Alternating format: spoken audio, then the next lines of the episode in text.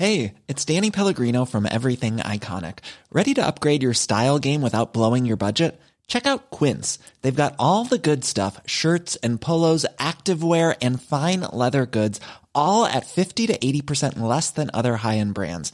And the best part? They're all about safe, ethical, and responsible manufacturing. Get that luxury vibe without the luxury price tag. Hit up quince.com slash upgrade for free shipping and 365 day returns on your next order. That's quince.com slash upgrade. There's never been a faster or easier way to start your weight loss journey than with PlushCare. PlushCare accepts most insurance plans and gives you online access to board-certified physicians who can prescribe FDA-approved weight loss medications like Wegovy and Zepbound for those who qualify. Take charge of your health and speak with a board-certified physician about a weight loss plan that's right for you. Get started today at plushcare.com slash weight loss. That's plushcare.com slash weight loss. plushcare.com slash weight loss.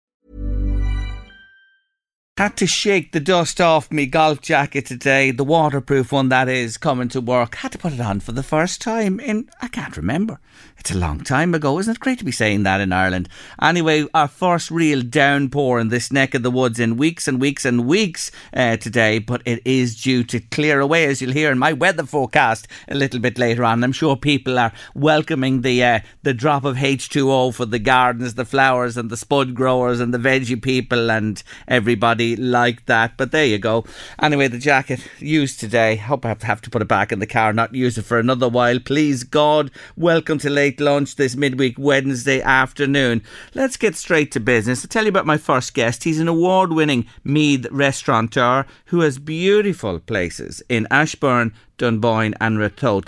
But in Ratoath, he must be driven to distraction. That's all I can say because the man is trying to operate with a huge uncertainty hanging over his water supply. How can you do it? Russell Bailey, welcome to the show. Thank you very much, Jerry. Thanks, thanks, thanks. Uh, not at all. Delighted to talk to you today. J- just remind our listeners what's been happening in Ratoath, what you've been facing, and how long this has been going on. Okay, well, it's um, it's been going on for years, to be honest. Um, the, the the worst um, was probably two and a half years ago when we were over a week without water, but um, it's kind of reared its head again recently. In the last six weeks, we've had nine days of water interruption of the business. Um, nine nine days where either the restaurant, the cafe, has had to completely close, has had to open late, or has had to close early. So um, there's a, there's a lot of frustrated staff, and obviously there's a, the lost revenue that goes with all of that as well. So in Ratoath, your coffee shop is on the ground, and above it is the restaurant. And I see as well Father's Day, a big day, a big day for you guys in the hospitality sector. You were hit that day too, were you? We were hit, we were hit Father's Day. We had to close the cafe on Father's Day. Um, we were also hit. We, we run an annual um, charity dog walk for Dogs Trust, and we had over 40 dogs turn up with all their owners. And again, on that particular day, which was the 11th of June, um, we couldn't we couldn't serve the people that turned up for the charity dog walk. The walk went ahead, but we couldn't open the coffee shop. Um, business hit, uh, revenue, and, and you mentioned staff there. That's one, something that's on my mind when I think about you. It must be shocking for them that they're in work, they're told to go home, they're unsure, and. I, I, the way it is, we all know today, getting good hospitality staff and holding on to them is not easy. It's it's very very hard to find staff anyway, and then to have to send them home early or have to tell them not to come into work um, they're getting very, very frustrated and they're starting to look elsewhere. And as, as, you rightly say, finding staff in the first place is hard enough, and ho- holding on to them under these circumstances is, is even harder. And there was a there was a meeting last night in um, the venue in Ratoath. A number of ministers and councillors turned up, and one of the things that I, I was calling for um, was a wage subsidy similar to what was given during COVID, um, whereby staff that have to be sent home as a direct result of there not being any water to run the business um, should be given should be given payment by either Irish Water, by Meath County Council, or some kind of government body. Were Irish Water there last night? Um, what do you think? No, surprise, surprise. Irish Water didn't show up last night. They've issued statements. They always do. That's what I find about them. Um, you know, I've dealt with a number of issues involving them uh, on this show, and we always get the statements. But it's it's it's a, it's a strange thing, and is it across the utilities? It's very hard to get somebody to come and talk to you face to face. Wouldn't it be yeah. great if you had a human being? Yeah, it would be amazing if you had a human being. And it's actually going to get worse. We were told last night that at, at the moment the councillors have a direct line to speak to Irish Water um, through Meath County Council, but the two bodies are going to be completely separate come, going forward. Um, so um, we won't even be able to speak to our local councillors for information because they won't have it to give to us. So we'll be left to try to talk to Irish Water, who don't want to talk to anybody. No, they are saying, and, and you're aware of this, but just to uh, uh, to be fair to them and, and to let our listeners know, they, they are uh, doing substantial work. There's seven kilometres of old and prob- problematic, they say, water mains fr- prone to frequent bursts and outages, and uh, they're they're replacing that. That's part of the Windmill Reservoir and Trunk Water Main to Ratoath project. Uh, they're constructing a new state of the art elevated uh, 4.7 million litre uh, water storage reservoir, and uh, the pipelaying and all that's involved in this. They hope to be completed by the end of the year. Is that any use to you? Um, well, well, two things. First of all, I would say um, that it's it's it's it's come very, very late in the day. Ratoath, as a, as a village, um, we're constantly told it's a dormer village of, of, of, Dublin because we've no industrial parks, no hospitals, no health centres, no Garda station. So we're not given any priority at all.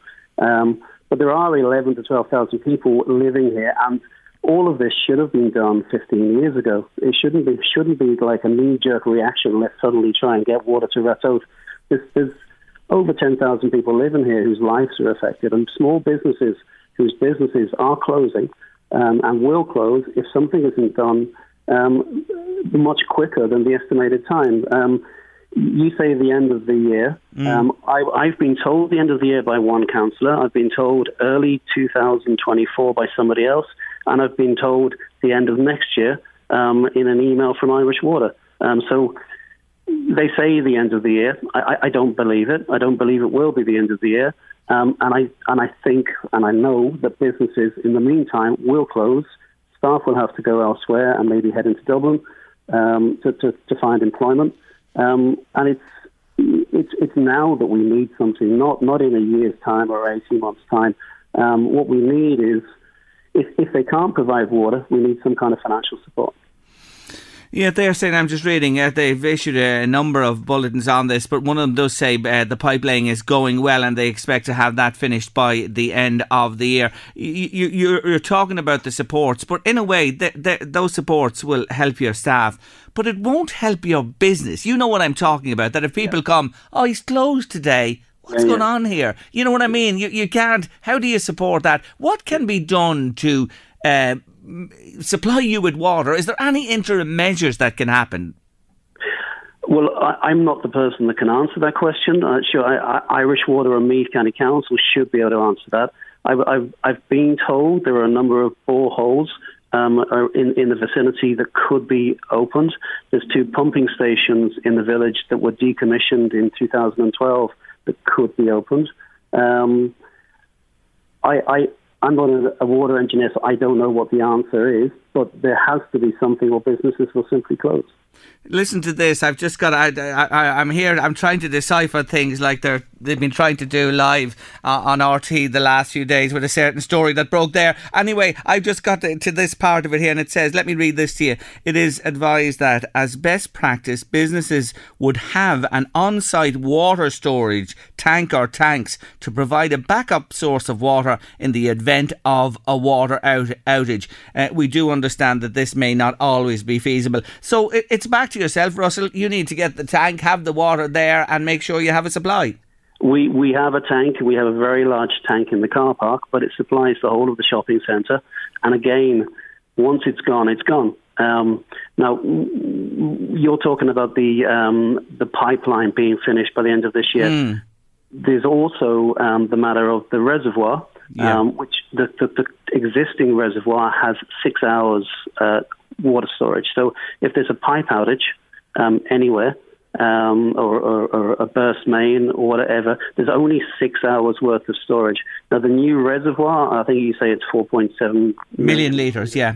Um, it, only the foundations have currently been built. So when that's going to be finished, I, I, have no idea.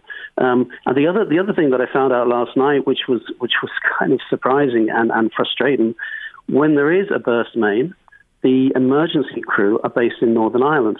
So anytime there's a burst main um, anywhere between here and Stirling, they, they call the emergency crew out and, and they have to obviously get themselves together and get down from Northern Ireland. Now, it, it's, it's almost like an oxymoron. Mm. They're an emergency crew based in the north of Ireland. Like, surely an emergency crew should be based locally.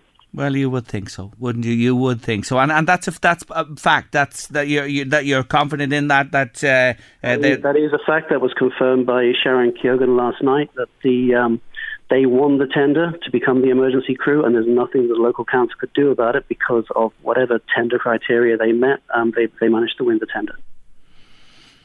I'd have to say, even being fair on this point, it's totally unsatisfactory, isn't it? Mm, it is. It is. Yeah. And the other thing we discovered last night is there is absolutely no chance of any reduction in water rates um, because that is against um, some kind of CRU legislation that uh, businesses have to be charged for water. Um, so um, we're kind of left in a situation where if there isn't a, a, a, a quick resolution, um, we will we, we will have to look to close. That's horrendous. You employ what, 90 people, do you, across your businesses? Across the entire business, 90 yeah. people, yeah, about 50 in the village of Ratoath. What's the situation in Ashbourne and Dunboyne in your other places? Do you. Um, Ash- Ashbourne has had one water outage so far um, this year. Um, they were without water for about a week, about three years ago. But um, as, as it stands, there hasn't really been any main um, issues in Ashbourne, and Dunboyne is on a completely separate uh, water supply line, so that's been unaffected.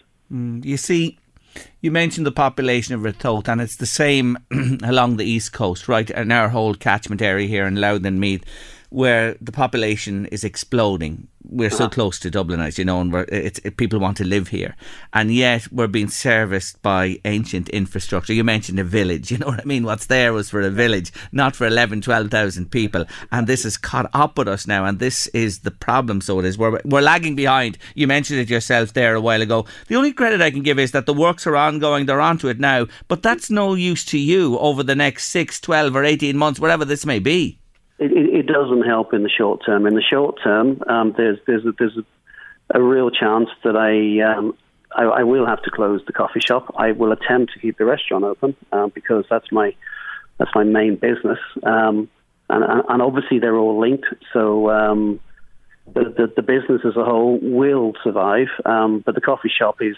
is possibly the first uh, mm. the first sort of um, faller.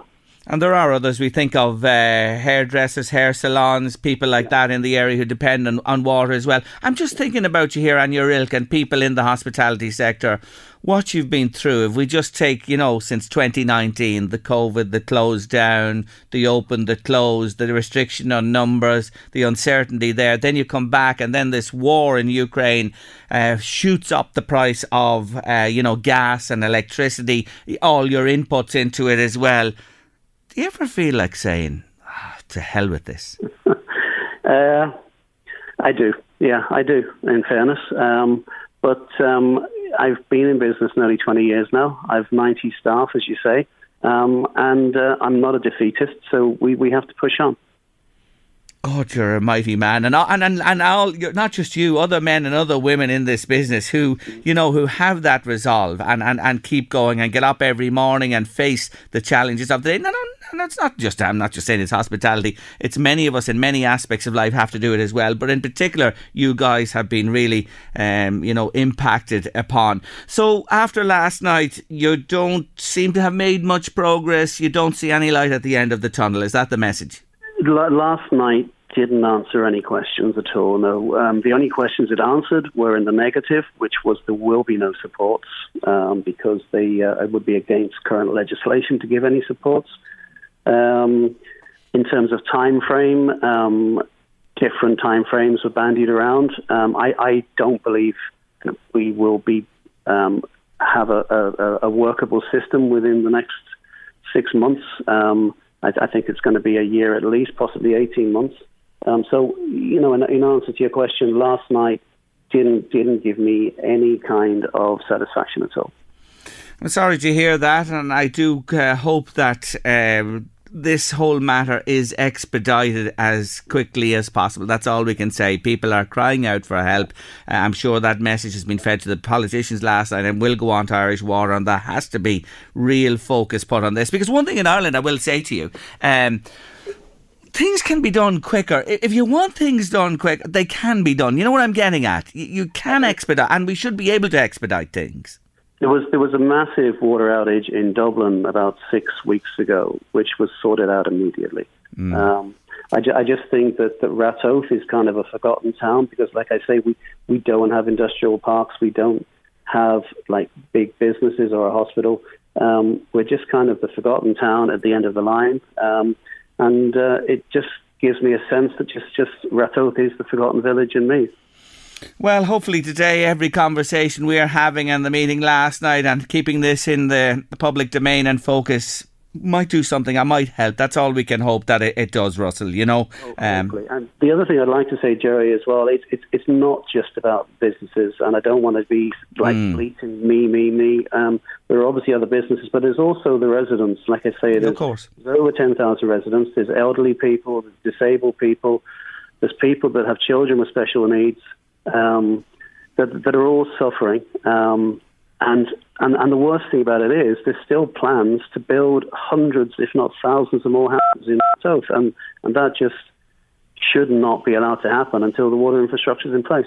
Of course. This is what we do in Ireland. We just repeat the mistakes of the past. We fire in the houses everywhere with no thought for infrastructure. Don't get me started on this or I'm onto this soapbox and I'll just lose the plot altogether. You've touched on something there that is a pet uh, topic of mine as well. I don't know why we just keep repeating, repeating the mistakes of yesteryear. Russell, look, I'll leave it there for today. I hope your water situation is sorted sooner rather than later. Thank you so much for joining me.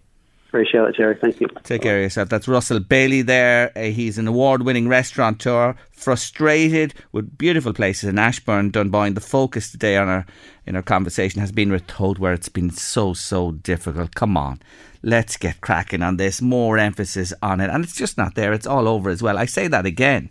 We, we, we, what is it? What is it? You know what I mean? We want to build, build, build, build all these more houses. What about the water? What about the services? What about infrastructure? What about, uh, you know, uh, outlets for people, leisure in these places? It's an afterthought. Sorry, it's an afterthought in a lot of cases. It really is. Geldof. Bob, I love you. It's still the Banana Republic. 086 1800 658 by WhatsApp or text if you want to get in touch with us on the show this afternoon. We want to help a friend of ours, don't we, Louise? We're making an appeal to yes. late lunch listeners today. So, folks, here it is migraine. I'm sure there's a lot of people out there who suffer with migraine. We have somebody who is really troubled by it, and we're looking to see if we, if there's anybody out there. Do you know of anybody out there in the northeast or beyond, preferably in the northeast, who has a cure for migraine?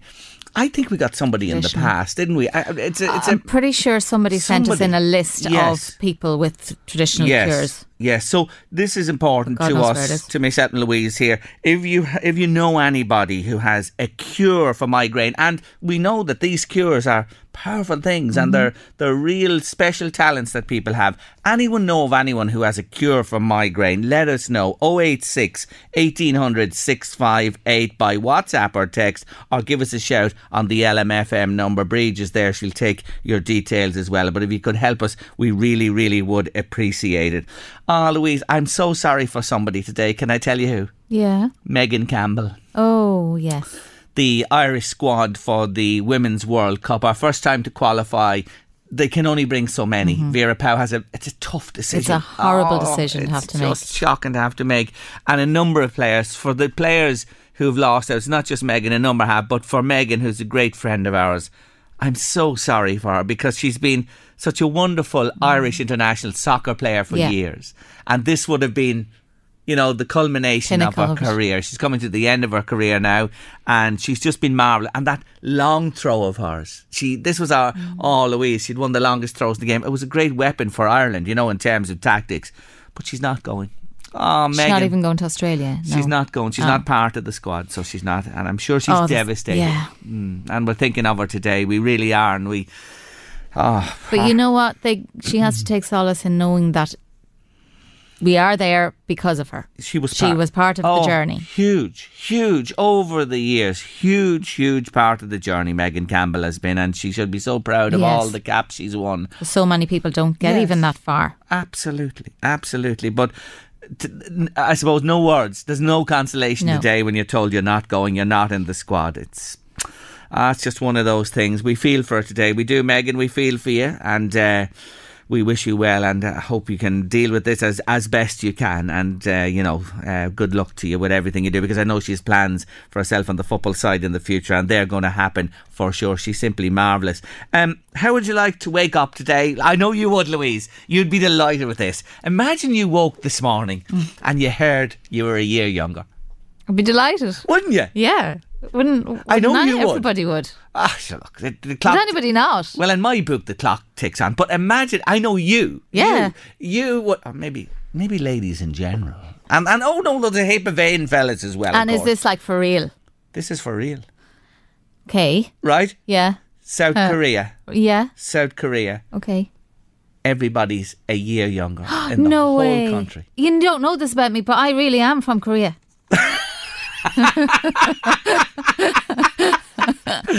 You're a book. Honestly. You're a book. I am. I have the passport. I'll show it to you later. You're a and chancer, I'll tell you that. But you do anything to get the year back. She do anything. And so yesterday you should have been mentioning kimchi when we were talking about takeaways. Kimchi is a very famous South Korean food. Oh yeah, I know. You know? I, I really know how to make Oh. that. We have it every Friday. Well, look, I may let you in on the story. The story is that when South Koreans were born up until now, from the day they were born, they were regarded as being one.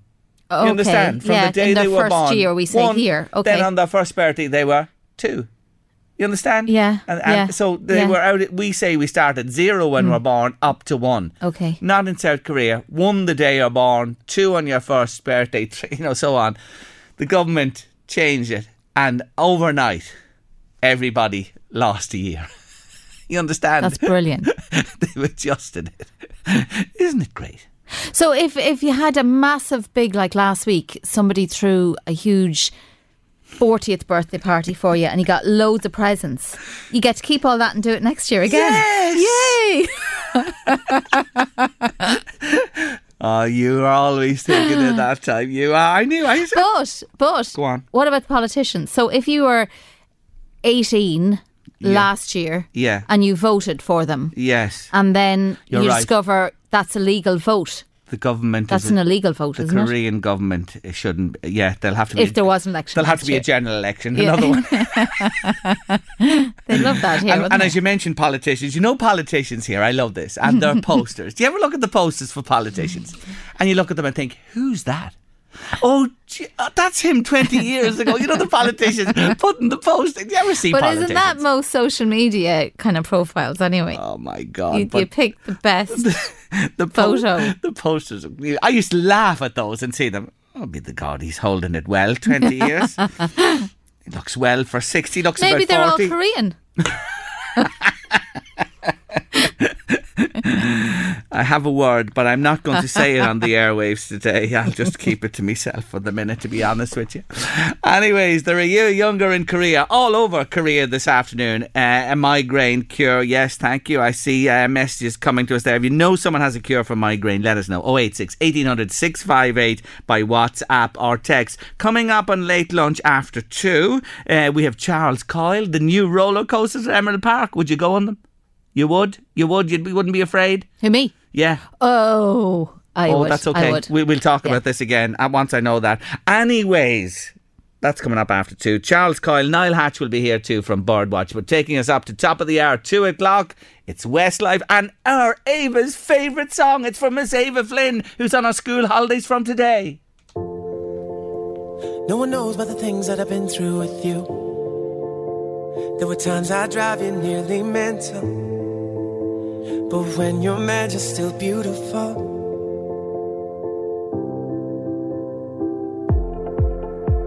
And I know that I'm punching way above.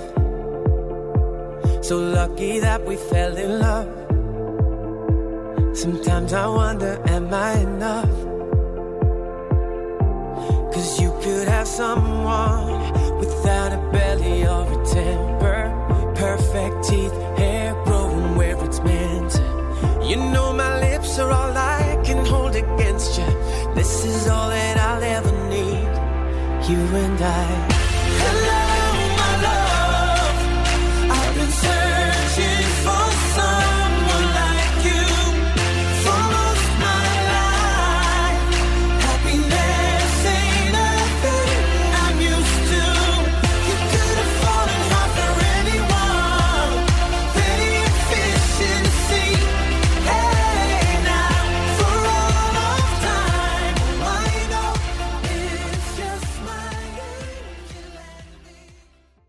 Thank you kindly. We have a number of names with the migraine cure and we will pass those on. I do appreciate it and thank you again for your kindness.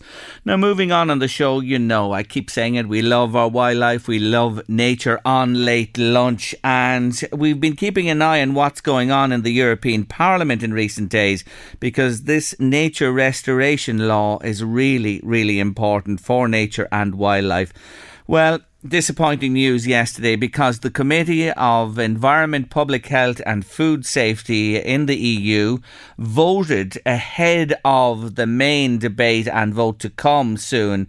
And it was a hung vote 44 votes for, 44 votes against, but ultimately it was defeated. So this committee will not now support the new law. One of our valued contributors is Niall Hatch from Birdwatch Ireland, and they have a particular interest as well, and he joins me on the line. Disappointed, Niall? Uh, yes, it's certainly a disappointing result, but it's important to, to note that it's not the, the end of the story by any means. In fact, it's um, it, it, it's a setback certainly, but the fact is it could even lead to, to greater changes because what happens now is not that the law falls or anything like that. What happens is that uh, it now goes to uh, a full session of the European uh, of, of, the European Parliament, uh, most likely in the week beginning the 10th of July, uh, and then it'll have a full vote of all 705 MEPs will vote on that there. Um, we know that. Um, it's become very politicized, unfortunately, with certain, well, one particularly powerful um, group um, within a group of, of, of, national parties within uh, within the European Parliament not coming out against the law for various reasons that we would dispute.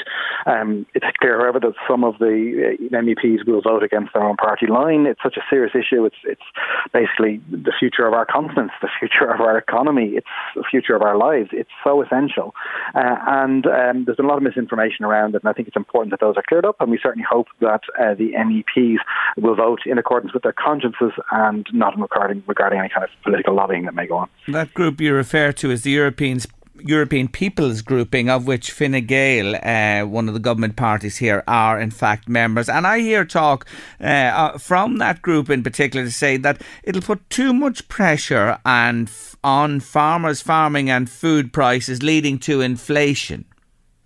Uh, and I know there's obviously a lot of talk about food security and quite rightly about inflation at the moment. I think we need to look at the, the, the, the, the full picture here. Failing to implement laws like this will ultimately lead to problems regarding food production, uh, food security, and food price inflation because our farming systems will collapse. Um, so that's that's what we're looking at here. Um, we need to stop always looking at things at such a short term and need to look at the long term picture about what sustainability actually means. Uh, I think also what needs to be done is we need to we need to understand that farmers and landowners who may be in, in, the short to medium term negatively affected by some of this, they of course should be properly compensated for that. They should of course be um, be incentivized to, to to do things for the greater good, which, which, is absolutely vital. That of course is what the Common Agricultural Policy funding is for. Uh, we need to be much better at living up to our responsibilities in this. Just to explain what, what, what the law in, yes, please. really is about. Yeah. Um, it's it's really the nature restoration nature restoration law has been proposed by the proposed by the European Commission, and the aim is to restore at least twenty percent of the EU's damaged land and sea areas by 2030 and all ecosystems by 2050. Um, now, if you consider um, that here in Ireland we have a particularly poor environmental record, we're below the European average on pretty much all the metrics across that. Um, the fact of it is that in order to um, to mitigate climate change, in order to properly uh, evolve or, or, make sure our ecosystems cope better with this, to make sure that our farming systems can survive, to make sure that our own uh, communities can cope with flooding and with more temperamental weather conditions and unpredictable weather patterns, we need to do more to restore nature, to restore this loss of biodiversity that we have, which is one of our only and, and definitely the main, um, I, I, suppose, support that we have against against climate change and trying to, to overcome and trying to cope with the effects this is going to have on us. Because, like it or not, um, and who, who would like it, um, climate change is going to impact every single one of us in a, in a very serious and significant way. And the only way that we're going to have any chance to try and ensure that there is food security, to ensure that there is quality of life, to ensure that uh, we have clean air, clean water, clean soil, is to do our very best to restore nature as much as possible from its already incredibly depleted state. And um, we're looking at a situation where we have absolutely destroyed nature across Ireland and across Europe. Uh, and if we don't go at least some way to try restore it and to try redress that balance, we're all going to pay the price in the long run. It's really that that, that frank.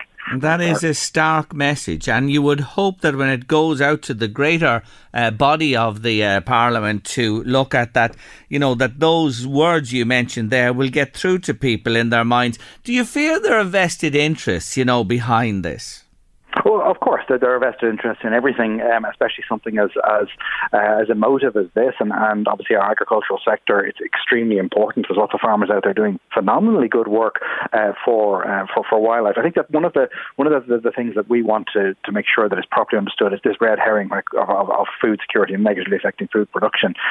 As it happens, food production across the EU is not currently an issue. Food security is not a problem. We the EU already produces more food than is required. Um, that, that's, that's, that's the situation. Uh, we need to make sure that we're actually producing higher quality food.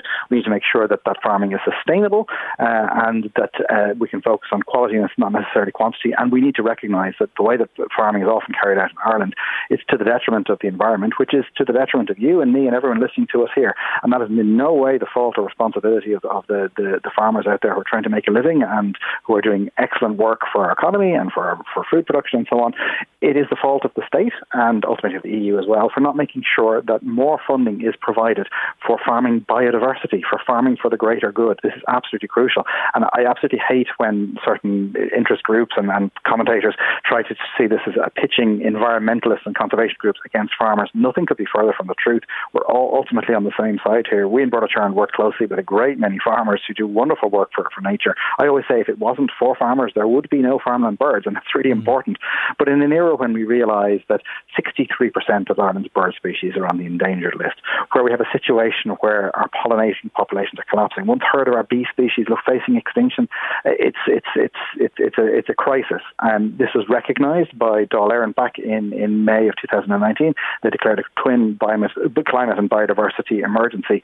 Uh, well, this this behaviour from the government and this this action towards the uh, the, or hostility towards this uh, European uh, nature restoration law, it doesn't really smack of or suggest that they really believe there's any kind of biodiversity or climate emergency. If we're serious about tackling that and making sure that the way that we live our lives here in Ireland is not having such a detrimental impact on ourselves, but on people in developing parts of the world, we need to do more to clean up our act. And this nature restoration law is a very important first step in that.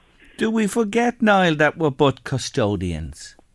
Well, precisely right. And I think that we need to not think just of ourselves at the moment. We need to think of our children and our children's children. But not only that, taking the wildlife away from it, we need to think about how is this impacting people in developing parts of the world. The way we live our lives is already causing misery for people around the world. It's just set to get worse and worse and worse. How does it look to them when we can't even do something as simple and basic as this, which is in our own interests, but also it helps make a difference for them? I think it's I think it's it is that stark. Obviously, from Birdwatch Ireland, we're a bird protection charity, but the reason that we um, monitor monitor birds so closely is because birds are sentinels of the environment. They're the most visible form of wildlife that we have.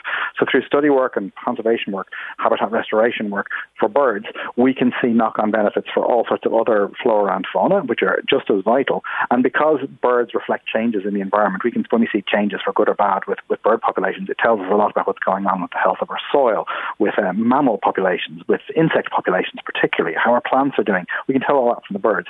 We have a situation where we see that 63% of Ireland's bird species are threatened, uh, it shows us that something has gone seriously wrong. And this is the bedrock of our economy. We need to bear that in mind. Um, people are rightly worried about uh, about inflation, rightly worried about food security. Um, we need to realise that um, fighting against nature is only going to make that worse. We need to work more in harmony with nature. We need to make sure we restore our nature. I think it's very important that so many groups across out, are out there saying, including the European Central Bank, that it would be absolutely absolutely crazy not, not to do that.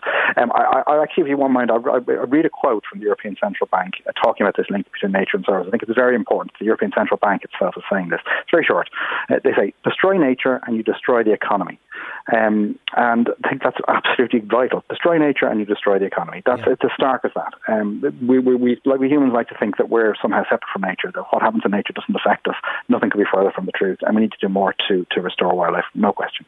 I had John Gibbons on with me last week here, the environmental journalist and campaigner, and he was so interesting about focusing completely on insects, and you know they're a vital part of the chain as well, and mm-hmm. talking along the same lines as yourself. And just before we finish today, he said when we were finishing up and I think about this. We talk about it. There are thousands listening to us today, and they think, what can we do? We understand. We get what Niall is saying. We get what John is saying. And yes, uh, the people we send to Europe and that as well don't seem to get it. What can we do? He said, you've got to rattle the cage. You've got to get on to your representatives. You, you absolutely do. I think that um, we're seeing more and more that people in Ireland, um, the voting public, and people who are yet too young to vote, are deeply concerned about this. This message needs to get through to our elected representatives who are there to to, to give give effect to our wishes. I think this is is really really important, and there will always be lots of money and lobby groups who, who in the short term, who, who stand, might think they stand to, to lose from this, who can put lots of money behind this, lots of lobbying, lots of campaigning. We need to make sure that that is, we see through that and that actually what is looked at here is the long-term benefits and long-term interest of, of we as citizens, but also the citizens of the world. I think that's really important. We have an international responsibility here. Uh, Ireland has often in the past led by example. We need to do the same here. Niall, thank you so much for joining me today. I always appreciate your input. Thank you very much. Thanks for having me on. Take care of yourself. Bye bye. That's Niall Hatch there from Birdwatch Ireland, a nature restoration plan. We are only here for a short time. We'll be damned in the future by our children, grandchildren, and those who come after us if we do not act on this. And really, we all have a responsibility to do something. If you can raise the hair, get in touch with your rep and say, look, we support this. Uh, it would it would be great. Read up on it, understand it as well. But I see it round me, even where I live at the moment, and the uh, urbanisation of once I walked in nature and that, and the destruction of all else. And I wonder where did the birds and the wildlife go when that happens. Do your best. Late lunch, LMFM radio. Guess where I'm going next? Yes, we're heading off to Emerald Park. Charles Coyle from Emerald Park. Big, big news emerging from the County Meath venue this last uh, few days. Tell us what's happening.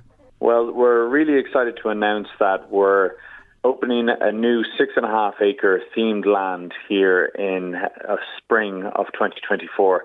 We've been working on this uh, since 2017, and it's a great privilege to be able to say that we're opening this new land, which we're calling Tir na nÓg. It's going to have two new roller coasters, another new ride, and restaurants, retail, concessions, uh, loads of stuff going on in it. So it's a it's a huge, big uh, project, and um, it's a it's quite a gamble because it's costing 22 million euro. So it's uh, look, I have absolutely no hesitation in saying that it will be worth it. Though it's it's going to be one of the best themed lands in Europe. I can say that without hesitation. It's a huge investment indeed, but you are going to deliver on your late dad Ray Coyle's dream. That's correct. He, he this was the final deal that he did. Uh, he actually uh, uh, shook hands on the roller coaster deal um, and agreed the price and all the rest uh, w- with with the team, uh, which are called Vekoma. They're they're the preferred supplier to big big companies like the Walt Disney Group and things like that. And although Raymond didn't uh, get to see the the theming, um, he said to me, "Look, don't care um, at this early stage about the small things like that." bring it back to me when there's something substantial to look at and we can go through it. Now, unfortunately, he didn't get to see that, but um, I have absolutely no doubt that this uh, this would make him proud. He would absolutely love what we are building here. Oh yes, and he's on your shoulder and he's looking down on you. I know that for sure. Tell me about uh, this aspect of Tir na nÓg, the wave swinger. What's this about? So you would have seen this type of ride in loads of other uh, fun fairs and theme parks around the world. Essentially, you're sitting in a chair and it is attached to a roof um, that is spinning around, um, and it's a real classic uh, ride that is in most parks around uh, Europe. It's it, it, it, it's a great family-friendly ride, but the big the big showstoppers are the roller coasters. Uh, one of them, and the names were, were just keeping the powder dry on that for the moment. But the roller coaster that is really, really exciting and for the thrill seekers is called a suspended thrill coaster. So the track is actually above your head. So your legs dangle freely to the ground and it is higher than the Cuchulainn coaster. So I know you would love that. And if you're up for it, we'll put you on it when, uh, when it opens, and uh, you can tell everyone how good it is. uh, Charles, I just have butterflies in my stomach here. The fear has gripped me. The hair is standing on the back of my neck. You don't know how much of a scaredy cat I am, Charles. Please, please save me.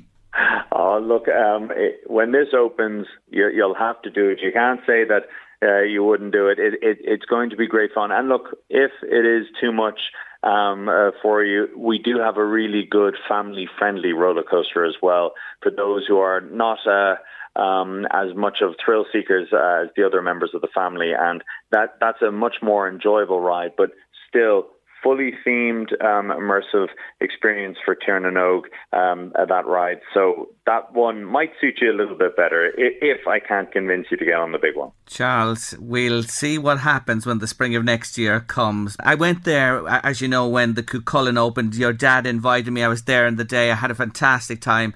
But Charles, I chickened out. Oh, well, look, you'll have to do one of them anyway. Uh, when we open uh, in spring next year, you'll have to do either the yep. really big one the family friendly one or the Cuchulainn? well, listen, the family friendly boomerang sounds like the one for me, right up my alley, and I promise you, I, I will do one of them. Just going back to last time when Cuchulainn opened and the buzz around the place uh, on that occasion, it really wasn't, it, it, wasn't lost on me the amount of people, the, I think they call them coasters, that came from all over the world. I take it you'll have the same again next spring. We have a huge interest uh, already from them. So uh, when we do open next year, we, are certainly hoping that they will make the trip over. But um, we are hoping for the coaster enthusiasts uh, to, to, come. They they have been on, um, and fingers crossed they'll be able to come. Oh, I'm sure they will in numbers too. Now, you have 3D models of all this. I believe you're going on the road uh, with this to show it extensively around the country. Yeah, so the model is going to live here for the summer in the admissions building, so all our guests will be able to see what's coming next year. But in September, October, November, we, we plan to do, uh, you know, uh, do a bit of a road trip. We're, we're going to take it to shopping centres, to the likes uh, of things like the ploughing championships, Balmoral shows up in Northern Ireland, and things like that. So we want everyone to see what is coming next year, just to just to get uh, people excited for it, and also to see what is happening um, so that hopefully they'll come next year. Now, the work began on the new aspect of the park back in August 22. What's your gut feeling about this? Are you going to hit this date? Are you going to be open next spring? Are the two new coasters and everything else going to be in place ready to go?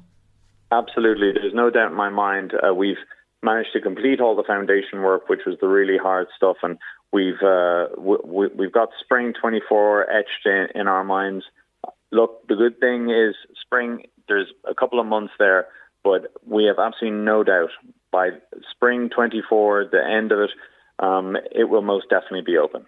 Oh, that's great news. And you're rattling along at the moment. The park is busy and uh, people coming from all over the country to visit you. Yeah, we've, we've had a great start to the season. School tours were uh, a great success this year. People coming in and really enjoying it. And hopefully they'll come back with their entire families over the course of the summer and, and schools are breaking now today and tomorrow, and some even broke last Friday. So um, hopefully, hopefully now that they'll um, they'll think about us and pay us a visit over the, uh, the coming uh, two months or so. Oh, they sure will. Well, look at I have a bit of time, haven't I? I have about ten months to get up this Dutch courage of mine and get on these coasters and experience them for the, for myself. I'm working on it, Charles. I promise you. Well, I appreciate that. I can't ask any more than that.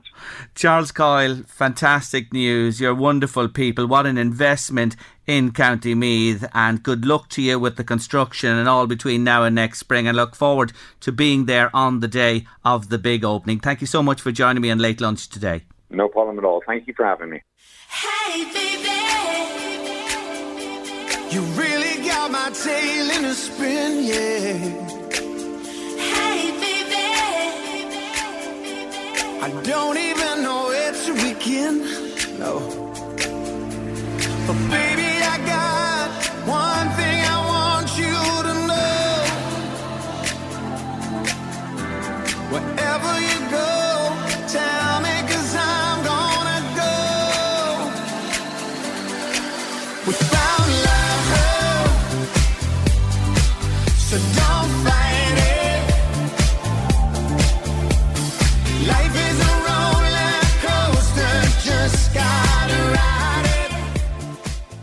Levels of anxiety in children are rising. It's a fact. And it's now known that 50% of issues are there before the age of 14. Now, it's almost a year ago. I can't believe it since I spoke to my next guest because she's come up with this wonderful program uh, on emotional well-being for children called Little Sunflower. And Sarah Gilbert is with me again today because there have been major developments. Afternoon, Sarah. Good afternoon, Jerry. Thank you so much for having me. How are you? I'm really good, and I hope you're good too. And thanks again for joining me. It, it, it's been a, hell of a year for you with this. There have been so many great things happening to you, uh, and you're nominated, aren't you? Have you been to Belfast, or are you going for the for the awards thing?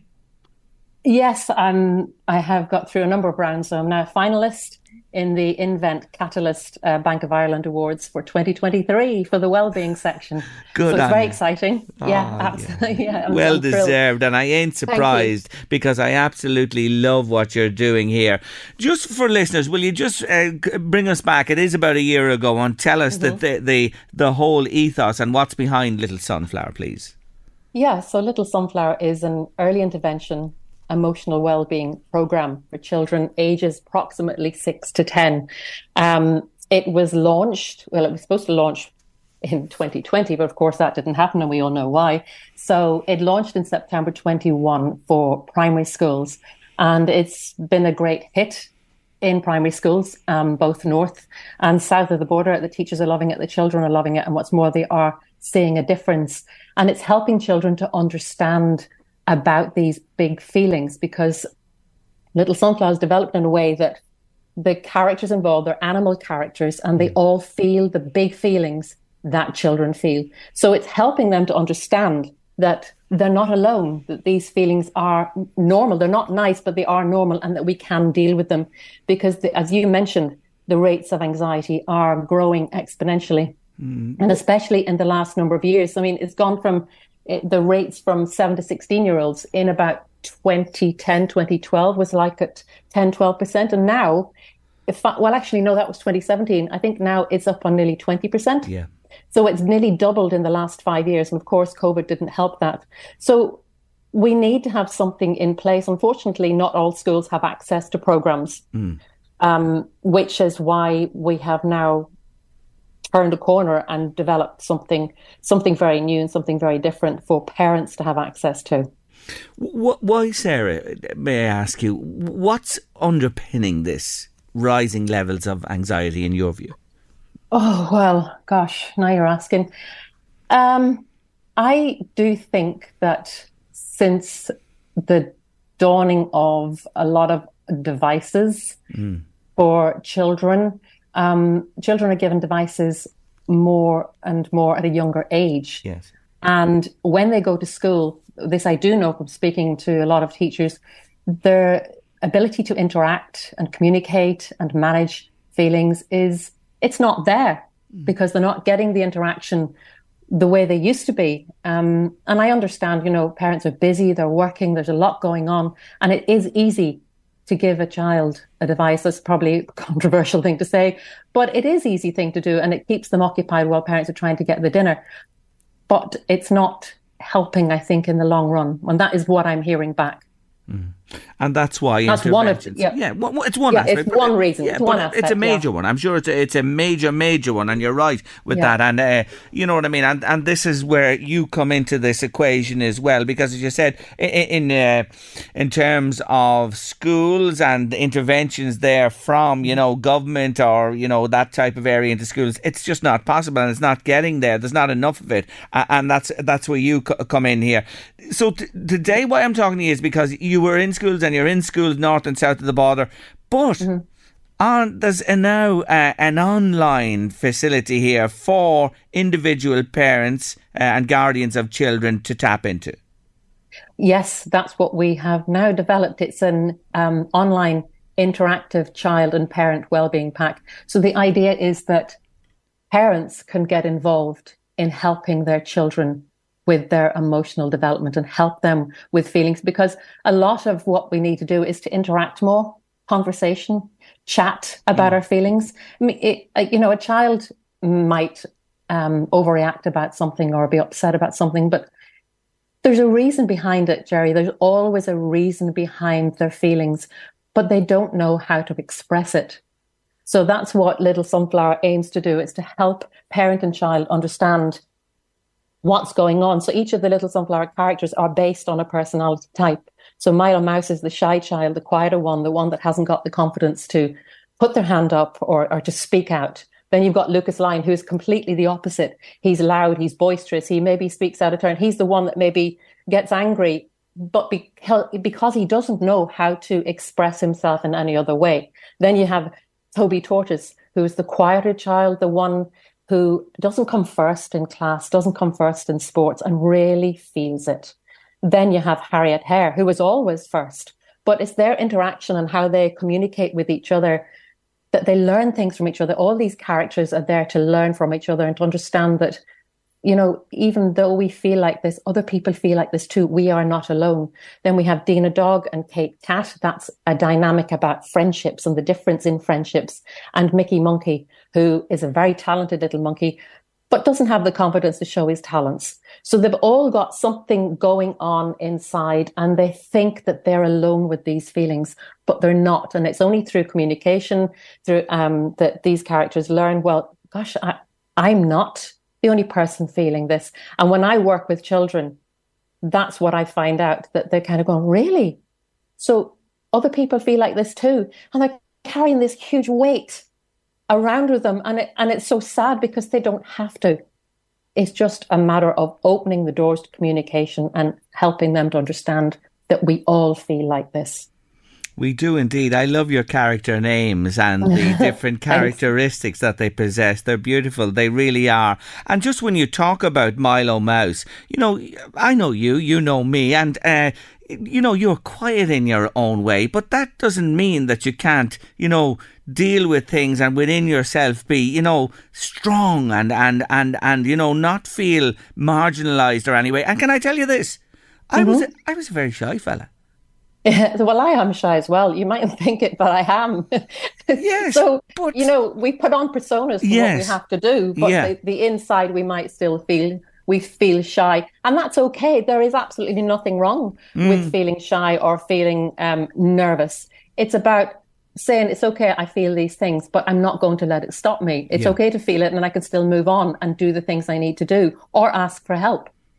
If you ask somebody who was at school with me right through school, I was a bit of a divil, all right, and I caused mischief. But in the class, I have to tell you, Sarah, I'd hide. I was afraid of being shown up, of being yeah. maybe foolish, and yeah. uh, I mightn't have been as good at certain subjects as others, and I'd try to avoid being highlighted or asked. You know what I'm getting at? Mm-hmm. I was like that, and I was a quiet fella as well. God knows, I don't know what happened to me in the interim, but something did. Uh, maybe I got a knock on the head one night, and something had changed me. But uh, I can empathise with you know that type of mm-hmm. scenario and personality in a classroom or in life? I, I, was the same. I was exactly the same. I would never put my hand up in class. So mm. I was a mm. Milo mouse as well. Yeah. Absolutely petrified in case I'd be asked a question and have to try and answer something. And, and as you say, I might think I know the answer, or maybe I did know the answer, but I'd be afraid of getting it wrong. I'd be afraid of um, that somebody laughing at me, or people giggling, or being made fun of, or or or even the worst for the teacher to say,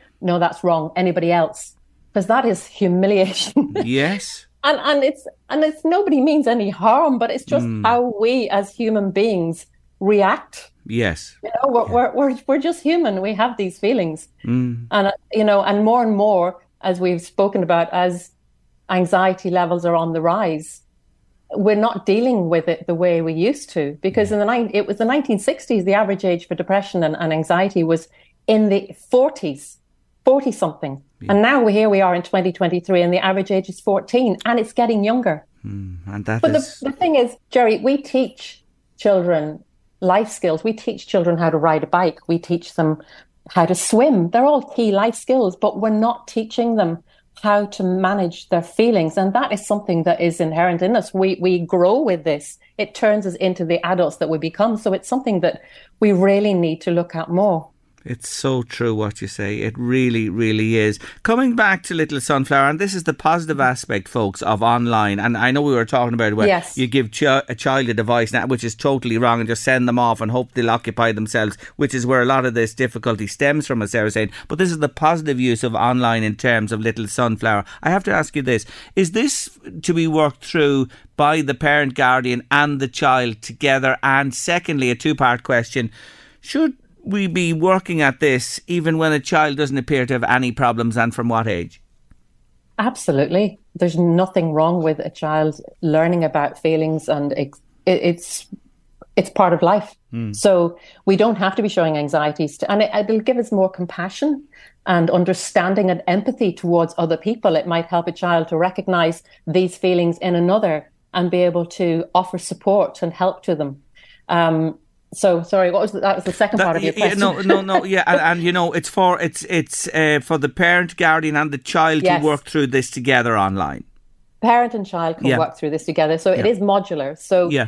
the first module, it is an animated interactive digital program with lots of resources and you turn the, turn the page for each activity. So the first module is the story of Milo Mouse and all there's holistic skills, there's arts and crafts, there's games to play. And that can take a couple of weeks for you to to complete all these tasks. And as the weeks go by, the little sunflower is there. So he's watching over and he's, or it could be a she, it, it, it's growing uh, each week or each time the children complete the tasks. So that is month one, that's module one. And then in month two, the little um, Milo Mouse picture book of the story mm. with holistic workshop and tools and breathing exercises. Come, that's posted to you. So you can look forward to that in the post coming the next month. And that's for bedtime reading, breathing exercises, for calming, for helping children to sleep at night. And also there's a journal that comes in the post. So that comes in the first week. So once, once you've signed up, there's a journal sent out to you in the post, and that's for doodles, thoughts, and feelings. And all the characters are in the journal, and the children, it helps the children to, it asks them little questions and how do you feel about putting your hand up in class? So each of the children can write, draw a picture, whatever it hmm. feels right to them in how they answer these questions. So it's a whole year's pack. So as the months go by, in month three, you get the online digital pack of Lucas Lion, followed the following month by the picture book of Lucas Lion. Hmm. And that takes you right the way through the whole year. So it's you can do it as fast or as slowly as you wish. But the idea is there are little things there to dip in and dip out of. And there's conversation points. There's a there's a parent page as well to help parents understand what the objective is of the pack and how they can use each element of it to mm-hmm. work with the child, help the child through discussion. Yes, and and, and again, just uh, uh, you may have ans- answered it, but I will ask: what age? What age do you see this? You know, b- being introduced Yeah. to a child from? What do you suggest? Well, the Little Sunflower Pack is ideally for six. This is ideally for six to 10 year olds or, or a, a mature five year old. Yeah. Um, sorry. Um, sorry, there's a phone call started. I don't know if you got it, but it was coming you're in on my ear. you're Sorry right. about that. You're all right. We haven't got it on Um, this side. You're okay. All right, that's okay. so there's also, I'm actually working on material at the moment, and I've been working with um, a primary school principal on this uh, for back to school for the children who are starting school this year and who are nervous. And there, there are a lot of worries there for children starting school. So there is going to be an element of junior infants, high infants there as well, and how, how they can understand these feelings too. Ah, terrific. I love it. I, I've said it before. I love it. And it's great that it is being made available now to mums, dads, people who care for children and the children themselves outside of the school scenario. Littlesunflower.ie, yes? littlesunflower.ie is the website, yes. And then um, even just have to look at it. If you go into subscribe to Little Sunflower, you don't have to subscribe. But if you go in there, it gives you lots of information about what it is and how it's used.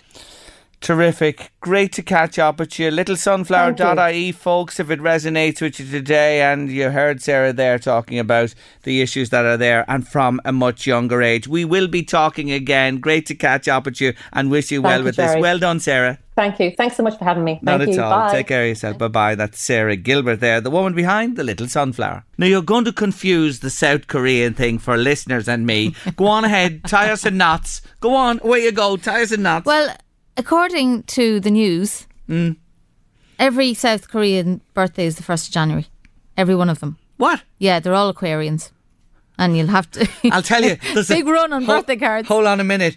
Don't South Korea is a lovely country. There's a, qu- a, a heap of Aquarians in North Korea. But honestly, it says here, right? You with me? Go on. Okay. Under the, the old system, most commonly used in South Koreans' everyday life, people are deemed to be a year old at birth, which is what you said I earlier. said that, and they've Yeah. changed that now. So everyone's no, a year no, younger. it's a year, year. Yeah, but a year is added every one first of January. So a baby born on the thirty first of January would be automatically one year old when it was born, but the next day on the first of January it's their birthday, so they're two. No, you said the 31st of January. 31st December. 31st December. December, sorry. Baby born 31st December. On the 1st of January, they become two under the old system, Yeah. but the one under the new system. Well, they're not even; they're newborn, aren't they? yeah, but anyway, we won't get into that. So you're saying, you, you're saying Everyone's birthday is the first of January. So there isn't a cake, a candle, or a card left in South Korea on the 1st of January. no, complicated. It's complicated. That's all. Anyway, the, the, the message is South Koreans are a year younger. yeah, Is that all right? Yeah, Uh, and pre-book all your cards. Anyway, make of it what you wish. We are not getting the same edict in Ireland. It's only in South Korea. Anyway, we're heading to top of the hour, aren't we, Mrs. Yes, uh, Yes. news, weather, and sport on the way in the company of. Aha! I bet you you didn't know that today about the South Koreans.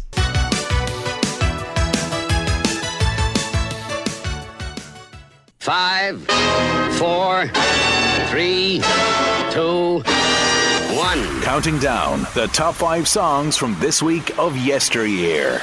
And today it's The number three from this very week in 1976. And I have to say, it's a song I love. The story behind it is that it was written by David Crawford and recorded by the wonderful Candi Staton. And the. Uh, way it happened was they were friends and they met over lunch in Los Angeles and Staton was telling them about what was going on in her life. In fact, at that stage, she was in a very abusive relationship, which she got out of uh, uh, ultimately, which was good news for her. And Crawford said to her, I'm going to write a song for you about that. And it's a song that's going to last forever. And boy, has it lasted. Yes, in the sweltering summer of 1976, on this very week, it was number three in our top five countdown.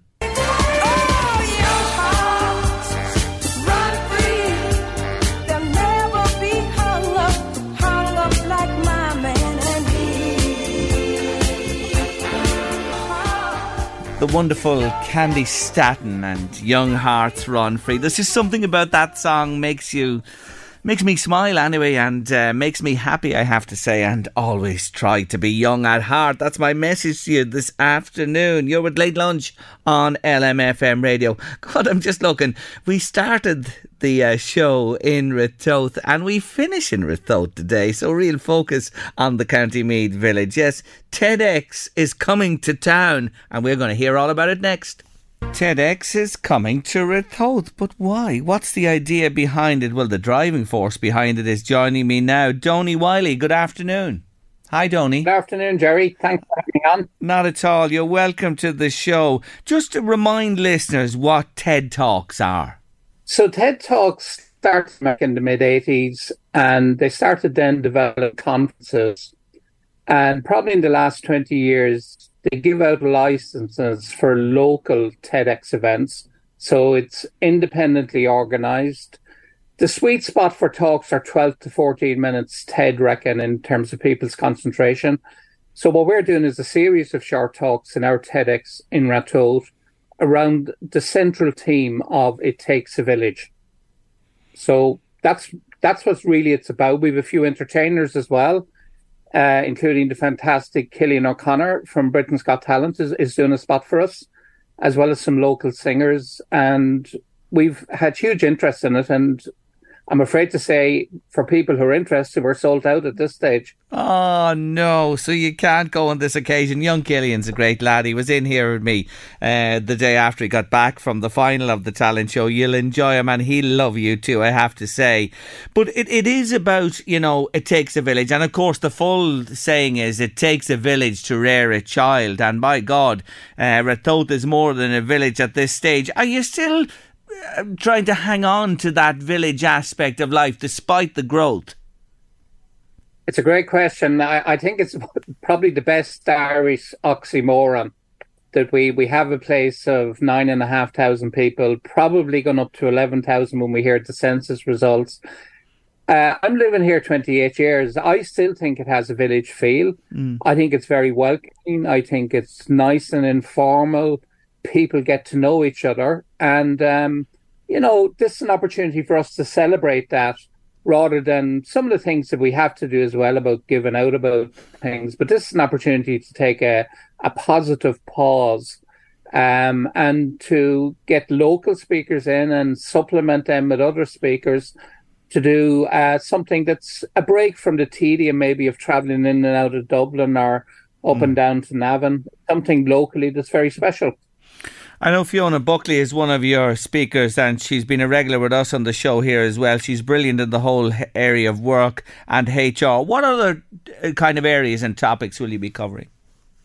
Yeah, and I suppose the particular point on this, Jerry, is that each of the talkers are given something new. So I know Fiona is well known to your listeners and is a fantastic person for us to have, but she's sharing a particular personal story as part of her life journey, which is brilliant. The opening speaker we have is Matt English. Matt is the chief executive of Special Olympics Ireland.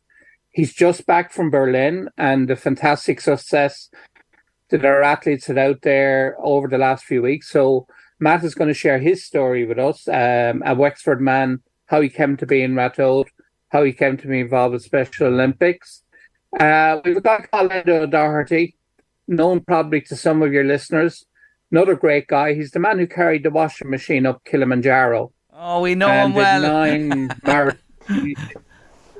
A- Another great character. So we have that mixed in with people then who are less well known. Some people talking for the first time, wanting to to share their story, wanting to get it off their chest or whatever. Uh, we've a lady called Siobhan Mungovan who's just released her second book. She, Siobhan's from Clare. She's got spina bifida, and she's sharing a particular story about how we perceive and how we visualize and how we maybe compartmentalize people with disabilities in a way that's unfair. Um, we have a lady who is a principal of a school in Galway talking to us about how we can empower our children to make decisions themselves rather than all the time running to mammy. We have a local guy, Greg Marks, who is an accountant, but wait for it, a stand up comedian as well. So he brings us a mix of serious and fun, and he shares his particular story. We're slightly teasing the stories, to be honest, Jerry. Yes. We, we don't want to kind of add out of the bag yet. Yeah, and, and you know, you know, you've given us a good feel there for the different people and the stories and aspects. And the idea of this is coming back to It Takes a Village. These TED Talks are about provoking, you know, thought among people, perhaps then leading to something else with the audience, etc. That's really the essence of it, isn't it? To to to do that as one aspect. You're bang on, Jerry. It's and and people will take different things from the same speaker, and that's the beauty of it. But it, it's to prompt people in a gentle way. It's to a lot of speakers leave people with questions to answer. Now, not not in an overly heavy way, but also, um, you know, people will take it on board and you know process things themselves. But the big thing with all of it is we're going to have a bit of fun anyway, and we're going to entertain people. And uh, at this stage, while I'm nervous, I can't wait for the day. Mm, oh, it's sure to be uh, uh, terrific indeed. And it is, folks, unfortunately, it's fully subscribed at this stage. Macra na Feirme, what's their aspect on this and why are they involved? Well, I have to say a little bit of a Irish job as well. I actually work for Macra na Feirme, so um, we're uh, obviously you know about us uh, from LFMM, and very strong we are in Meath and Louth, uh, and our TDO is Jennifer um, on the ground. So for us, um, there's a natural synergy, I suppose, in that we're about empowering communities. We're about creating voice in communities to do with issues of importance. We've put a lot of stead in recent times around things like people's well-being, and we we have a fantastic initiative which we're rolling out in the ag colleges, and it kind of links with our conference because a lot of our conference is about hope and positivity and, you know, healing. And linked to what we're trying to do in motivating and activating local young people, not just farmers, because only a third of our members are farmers now. Mm. Uh, this works with this, and we'll have some people there on the day, and hopefully it's something we can take away and do in more detail with Macra maybe next year. Mm, yes, indeed. Interesting uh, when you say the dynamic of and the makeup of Macra is changing. So uh, we started the show, as I mentioned today, with Ratoath and the water difficulties that were there, and it is a serious issue for the whole community there and businesses, of course. But on Saturday, the focus is going to be on thinking about, you know, the broader picture for the village there. Uh, hopefully, as I said, prompting thought and action down the road. I love the TEDx or the TED Talk format. I really do. And it's to the point and so comprehensive as well. Listen, I wish you well with it the weekend and just nice to talk to you today and highlight Ratoath once more. You're the centre of the universe on LMFM's late lunch today. Go for it. Thanks a million, Jerry. Take care of yourself. Bye, Donny. Take care. Bye. Donny Wiley there. Uh, looking forward to a big weekend in Ratoath when a, a, lot will be on the agenda for sure. Um, forgot to mention to you, notice something. I know it's long and bright evenings out there and will be for the next while, but I met several people over the last few days when I've been out and about in the car on roads on the edge of town, not in the urban area where there are footpaths, but outside town where there are no footpaths. And a lot of people out walking, great to see, but walking with the flow of traffic. And I just wanted to mention today it's the most dangerous way to walk our roads, to walk on the same side as the traffic is moving with you. You must always walk into the traffic, meeting the traffic on that side of the road. And I just wanted to mention that before I finish today. A little thing on road safety. Do walk towards the traffic and be careful on the country roads. That's a lot on late lunch this afternoon. Paul McKenna's on his way with the drive here on LMFM radio. Stay with us for wonderful music and more besides. And we'll be back on Thursday afternoon at 1.30 with your late lunch. See you then. The Late Lunch, brought to you by Blackstone Motors, Drogheda, Dundalk, and Cavan. When you're ready to pop the question, the last thing you want to do is second guess the ring. At Bluenile.com, you can design a one of a kind ring with the ease and convenience of shopping online. Choose your diamond and setting. When you find the one, you'll get it delivered right to your door. Go to Bluenile.com and use promo code LISTEN to get $50 off your purchase of $500 or more. That's code LISTEN at Bluenile.com for $50 off your purchase. Bluenile.com code LISTEN. There's never been a faster or easier way to start your weight loss journey than with PlushCare. PlushCare accepts most insurance plans and gives you online access to board certified physicians who can prescribe FDA approved weight loss medications like Wegovy and Zepbound for those who qualify Take charge of your health and speak with a board certified physician about a weight loss plan that's right for you. Get started today at plushcare.com slash weight loss. That's plushcare.com slash weight loss. Plushcare.com slash weight loss. Hey, it's Ryan Reynolds, and I'm here with Keith, co star of my upcoming film, If, only in theaters, May 17th. Do you want to tell people the big news? All right, I'll do it. Sign up now and you'll get unlimited for $15 a month in six months of Paramount Plus Essential Plan on us. Mintmobile.com slash switch. Upfront payment of $45 equivalent to $15 per month. Unlimited over 40 gigabytes per month. Face lower speeds. Videos at 480p. Active Mint customers by 531.24 get six months of Paramount Plus Essential Plan. Auto renews after six months. Offer ends May 31st, 2024. Separate Paramount Plus registration required. Terms and conditions apply if rated PG. Hey, it's Danny Pellegrino from Everything Iconic. Ready to upgrade your style game without blowing your budget? Check out Quince. They've got all the good stuff shirts and polos, activewear, and fine leather goods, all at 50 to 80% less than other high end brands. And the best part? They're all about safe, ethical, and responsible manufacturing. Get that luxury vibe without the luxury price tag. Hit up quince.com slash upgrade for free shipping and 365 day returns on your next order. That's quince.com slash upgrade. When you make decisions for your company, you look for the no brainers. And if you have a lot of mailing to do, stamps.com is the ultimate no brainer. It streamlines your processes to make your business more efficient, which makes you less busy. Mail checks, invoices, legal documents, and everything you need to keep your business running with Stamps.com.